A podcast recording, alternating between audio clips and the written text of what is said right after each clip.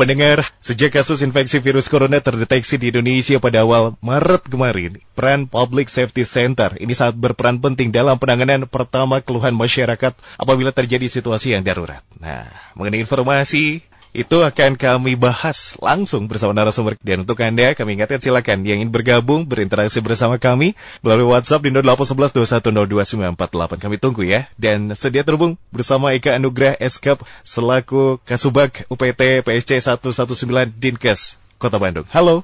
Ya, halo Kang Regi. Iya. Mas Eka, apa kabar? Alhamdulillah sehat Kang. Sehat. Eh, Pak Eka aja lah ya. Ya, bebas lah. Ini lagi di mana Pak? Di kantor Kang. Wah, sudah bertugas begitu ya? Ya. Biasanya kalau sekarang ini apa saja yang juga dilakukan Pak Eka? Tugas-tugas atau mungkin di kantor saja atau biasa ada di luar juga Pak? Kalau sekarang sih kami seperti biasa sih Mm-hmm. uh, melakukan siaga 24 jam di kantor, Hmm. memantau kondisi kegawat daruratan di Kota Bandung khususnya. Kalau memang ada hal-hal yang perlu ditangani segera, kami segera meluncur. Gitu. Ada hal-hal yang urgensi begitu ya Pak Eka ya? Betul. Jadi sistem betul. kerjanya saat ini di shifting gitu karena memang 24 jam juga ya Pak? Ya, betul. Baik. Kami memberikan pelayanan 24 jam untuk warga Kota Bandung. Nah, kami juga menginformasikan kembali ini pelayanan 119 terutama di tengah pandemi COVID-19 ini ya bersama PK juga perwakilan dari Dinkes Kota Bandung akan ah, menginformasikan hal tersebut. Jadi tentunya layanan Public Safety Center 119 ini menjadi tumpuan layanan kegawat daruratan masyarakat ya di tengah wabah COVID-19. Sebelum wabah juga sama ya Pak ya, kurang lebih Betul. seperti itulah ya gambarannya. Nah ini petugas di garda terdepan ini tuntut untuk merespon secara cepat kalau misalnya ada hal yang urgensi. Boleh berbagi cerita Pak, dari awal pandemi sampai saat ini di masa adaptasi kebiasaan baru bagaimana Pak layanan 119 ini untuk warga masyarakat Ya. Kota Bandung khususnya? Oke, saya akan berusaha untuk mendongeng nih dari Mangga, mangga Pak. Eh, kalau tadi sebelum pandemi sudah disampaikan bahwa kami itu memang tupoksinya di urusan kegawat daruratan yang ada di masyarakat sebelum ke fasilitas pelayanan kesehatan. Mhm, mhm. Nah, di awal-awal masa pandemi bulan Maret nih, kan pemerintah juga langsung mempublikasikan bahwa informasi tentang corona, informasi tentang COVID saat itu silahkan telepon ke 119 nanti akan mendapatkan arahan ataupun kalau memang harus segera ditindaklanjuti melalui salah satunya 119 bisa memberikan pelayanan. Nah, di awal-awal heboh ditemukan kasus COVID-19 kurang lebih waktu itu Maret ya tanggal 2 kalau nggak salah itu call ke 119 langsung meningkat Kang Hmm. Dan yang lucunya juga banyak hal yang di luar dugaan kami Mhm, mhm. di antaranya ada warga yang melaporkan tetangganya ada yang melaporkan teman kosnya ketakutan yang berlebih lah yang mungkin bisa saya tanggap dari apa yang dilakukan oleh masyarakat saat itu ketika menelpon 119 karena saat itu kan informasi tentang COVID masih minim ya Mhm, mhm. sehingga batuk pilek sedikit langsung panik nelpon 119 bahkan ada yang tetangga kosannya demam marah-marah pengen dievakuasi ke rumah sakit. Pokoknya luar biasa lah. Eh, meskipun saat itu bagi kami sendiri belum begitu paham 100% tentang penanganan COVID ini tapi alhamdulillah dari awal sampai sekarang eh, dilihat dari penanganan kegawat daruratan yang kami lakukan Mhm, Alhamdulillah sudah sesuai SOP dan ya sampai sekarang sih tidak banyak keluhan dari warga masyarakat Kota Bandung khususnya Mhm, mhm. terkait pelayanan kegawat daruratan pada saat pandemi ini, Kang. Baik. Jadi Pak Eka sudah ya kurang lebih menceritakan fit listeners ya itu dari awal pandemi hingga saat ini ya Pak ya. Lalu, nah Betul. ini hambatan apa saja Pak selama penanganan di masa pandemi ini? Mungkin eh, tentunya yang selalu dialami begitu ketika Ya. memang ada laporan atau mungkin ketika ada report dari warga masyarakat yang membutuhkan bantuan begitu pengobatan dan lain sebagainya Pak. Ya, hambatan terutama kami sangat merasakan itu di awal-awal Maret lah. Di bulan Maret itu sampai pertengahan April itu karena jumlah kasus mulai pertama ditemukan, kemudian informasi-informasi mulai masuk yang dicurigai ke arah COVID, itu kan langsung tinggi itu. Nah, kendala kami saat itu adalah minimnya rumah sakit rujukan yang ditunjuk oleh pemerintah untuk penanganan COVID. Mhm, mhm. Ya alhamdulillah sih meskipun padat merayap ya, kita mampu memberikan rujukan ke RSHS salah satunya dan ada beberapa rumah sakit-rumah sakit rujukan penunjang lain di Kota Bandung. Hanya memang untuk awal-awal kami terkendala untuk rumah sakit rujukan. Untuk APD ya meskipun kami agak was-was tapi alhamdulillah pemerintah Kota Bandung dalam hal ini bisa mencukupi untuk kami dan juga ada beberapa donatur, pihak swasta dan lain-lain yang sangat mendukung untuk ketersediaan APD terutama di awal pandemi. Kemudian yang menjadi kendala saat awal itu adalah ketakutan warga yang berlebihan. Hmm, Karena memang ya. ya kita juga tidak bisa menyalahkan warga karena Iya. memang lagi-lagi informasi masih minim. Jadi itu call saking banyaknya kami siagakan beberapa operator yang standby Mhm. di luar kondisi normal gitu. Itu tetap 119 sibuk banget. Nyaris telepon itu tidak berhenti sehingga banyak juga keluhan saat itu 119 nggak bisa dihubungi 119 nggak bisa dihubungi tapi ya memang seperti itu. Kami sudah siagakan banyak operator karena call lumayan banyak, ya agak susah juga masuk. Sehingga saat itu pemerintah kota Bandung menyiagakan juga nomor call center yang lain, yaitu 113 Bandung Comment Center yang ada di Balai Kota. Itu Bang. Baik, terima kasih Pak Eka pemaparannya. Nah, ini juga tentunya kan fasilitas juga diberikan begitu ya untuk tenaga kesehatan yang bertugas. Apa saja saat ini yang untuk uh, melengkapi kinerja dari rekan-rekan di Dinas Kesehatan, Pak? Khususnya untuk pelayanan 119 ini biasanya apa dari armada mungkin yang dipakai kendaraan roda 2, kendaraan roda 4 atau apa lagi, Pak, biasanya, Pak? Sebetulnya tidak ada yang spesial ya. Mhm. Kami karena sebelum pandemi juga ambulan sudah ready, terutama yang ada di kantor 119 di Ciamplas ini kita siaga 9 unit mobil ambulan, Mhm. Mhm. kemudian ada 6 unit motor ambulan yang didukung oleh tenaga kesehatan yang ya cukuplah untuk uh, memberikan pelayanan kegawat daruratan.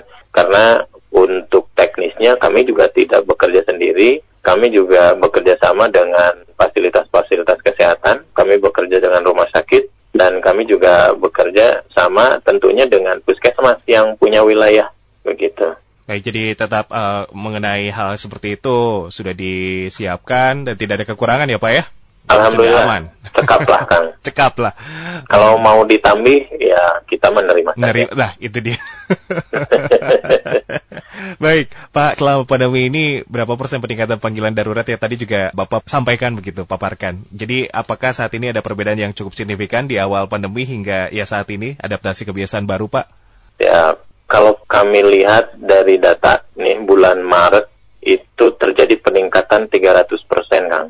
Jadi normalnya itu 1000 lah per bulan. Pada bulan Maret itu call sampai 3000 lebih. Kemudian pada bulan April itu terjadi penurunan 200 persen lah. Mhm, mhm. Jadi pada bulan April itu 2000 sekian panggilan masuk ke 119 Iya.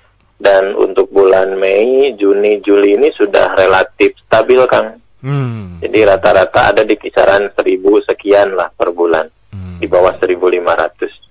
Kalau tidak salah, Wali Kota Bandung, Pak Odet juga pernah menyampaikan ya, di awal-awal terutama Pak, ini mengenai banyaknya warga masyarakat yang iseng Pak, yang Oh. ngeprank begitu Pak. Ini saat ini bagaimana Pak? Masih banyak atau bagaimana? Ini sih Eh. sebetulnya tidak ada kerjaan ya.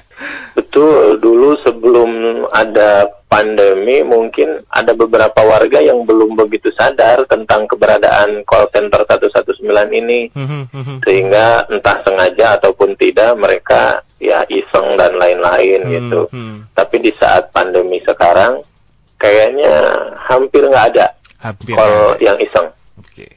Lalu apakah saat ini juga dari Dinas Kesehatan terus mempromosikan bahwa layanan ini tentunya terus digalakan, ini bisa digunakan oleh masyarakat dalam kondisi kesehatan apa pun atau terutama yang kegawat daruratan. Pak Eka bagaimana tentunya kembali terus-terusan eh, masyarakat terus diingatkan dari Dinas Kesehatan sendiri sudah melakukan apa saja saat ini Pak untuk mempromosikan pelayanan 119 ini terutama di masa pandemi?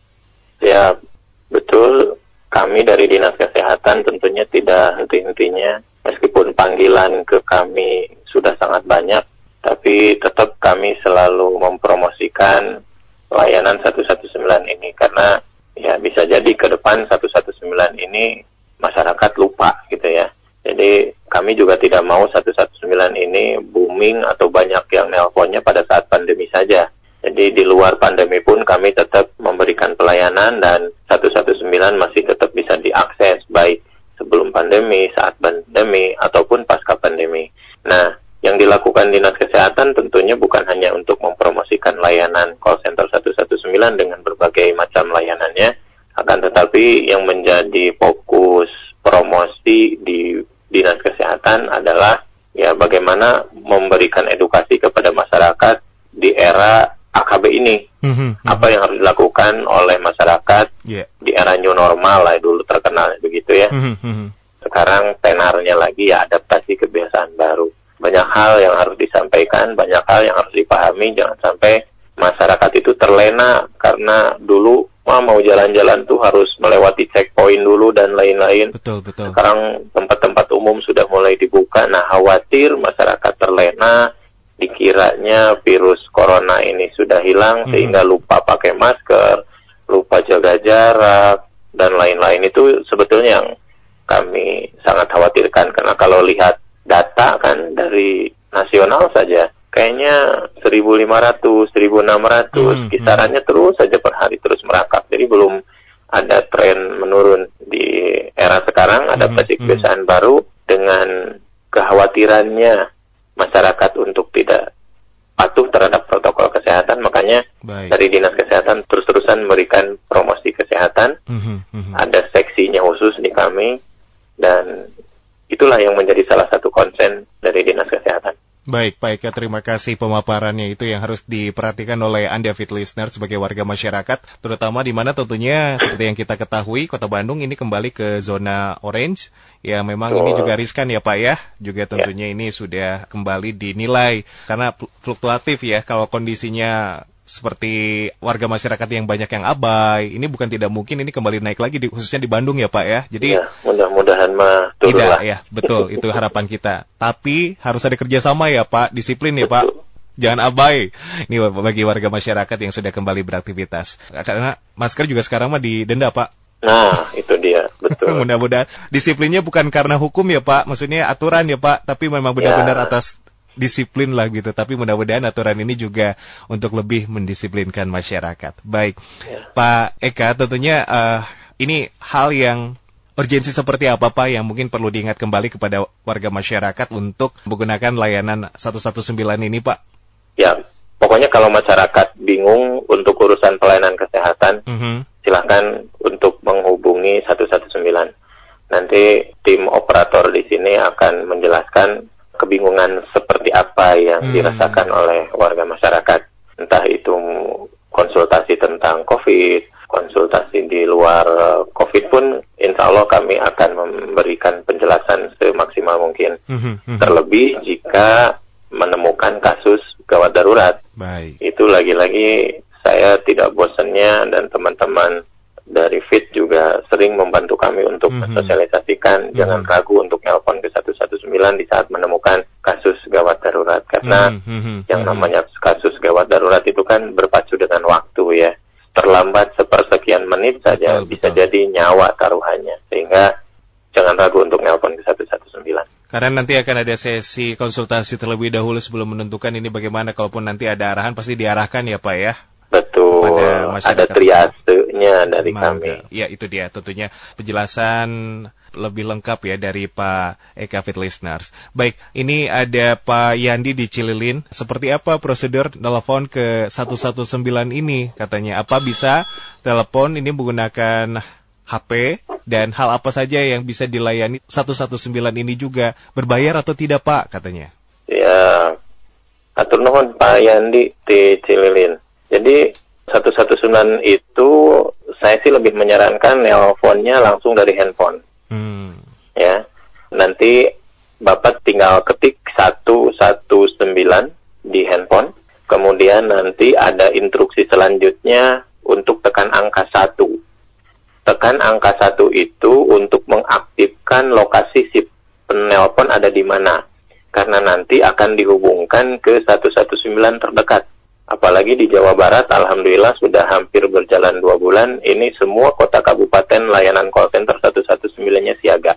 Nah, kemudian ada juga pilihan selanjutnya nanti angka 0, disuruh nekan angka 0 itu kalau si pelapor itu menemukan kasus gawat darurat. Kemudian ada juga instruksi untuk menekan angka 8. Hmm. Nah, menu 8 ini disiapkan oleh Kementerian Kesehatan khusus untuk kasus-kasus kejiwaan. Jika di masyarakat ada yang bingung, misalkan lihat orang dengan gangguan jiwa, apa ini harus segera dievakuasi ke rumah sakit, atau bisa dibawa ke puskesmas, atau harus mendatangkan tim khusus dari ambulan untuk mengevakuasi, nah silahkan bisa memanfaatkan layanan di 119 dengan menu angka 8.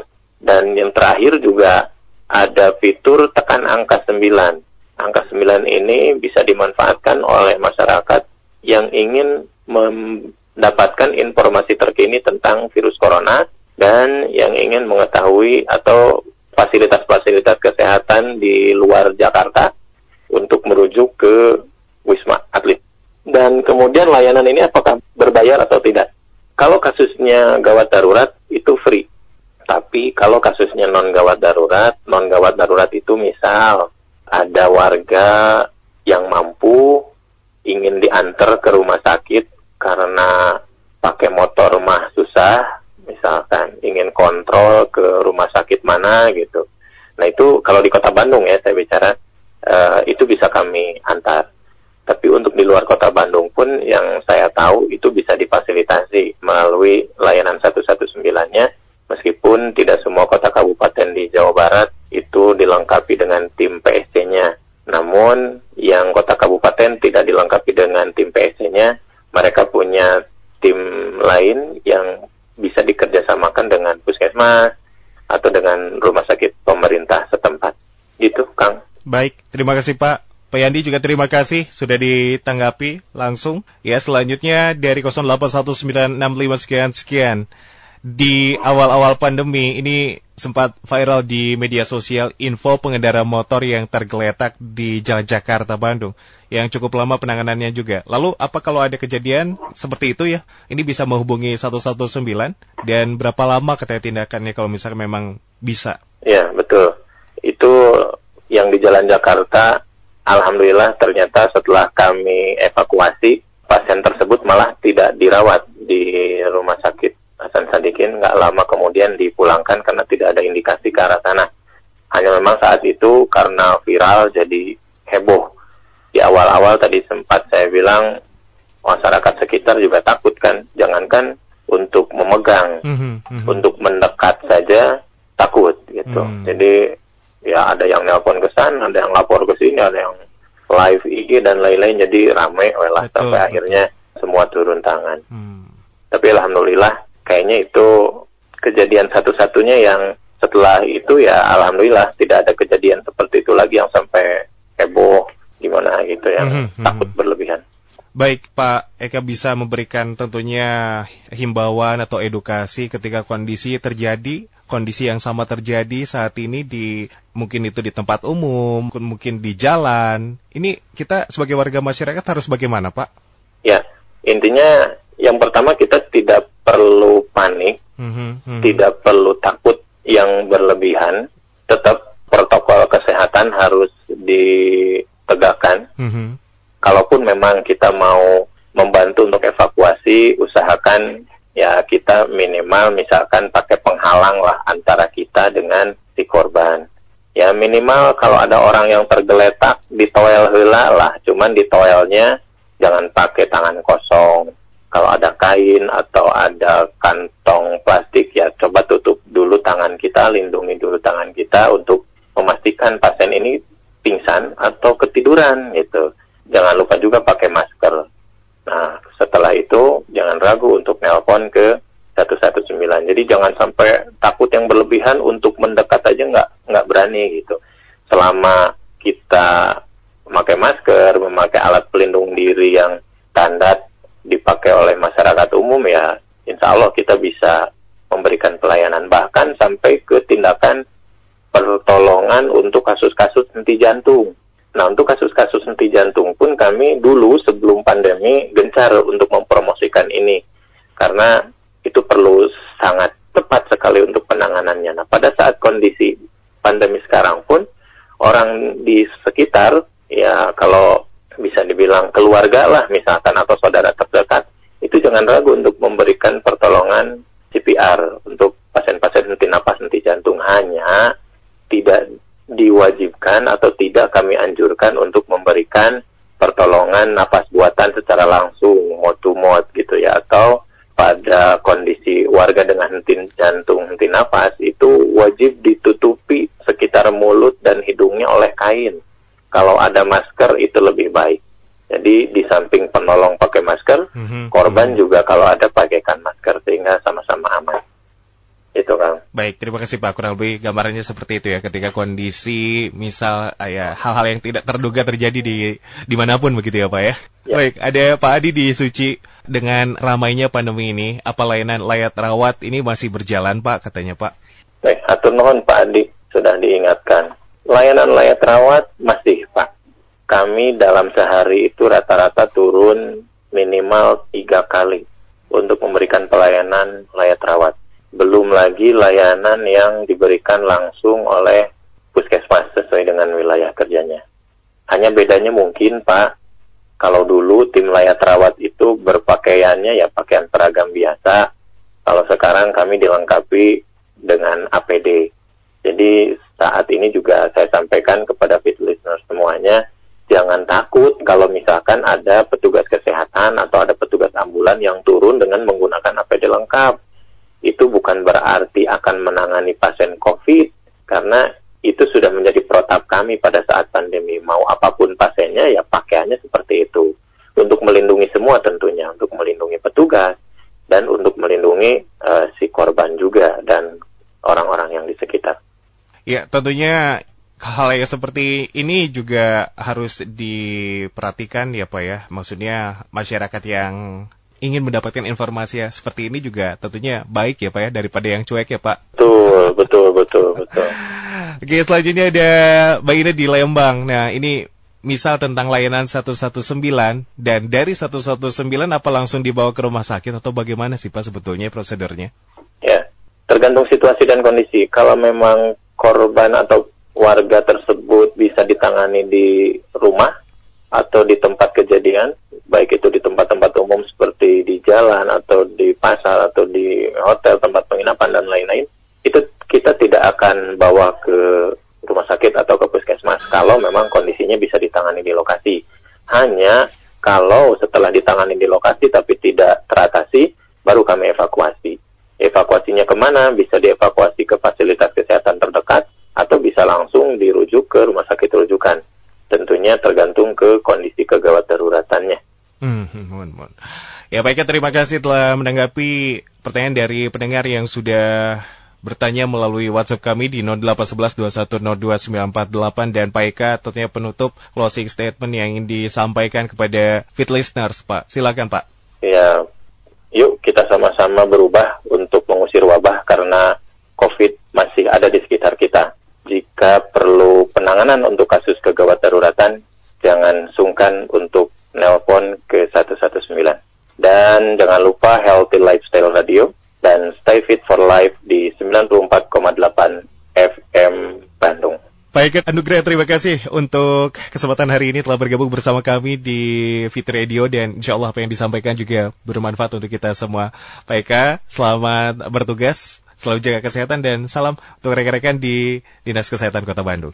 Demikianlah bersama Eka Nugrah Eskap selaku Kasubag UPT PSC 119 Dinkes Kota Bandung yang telah bergabung di Fit for Life.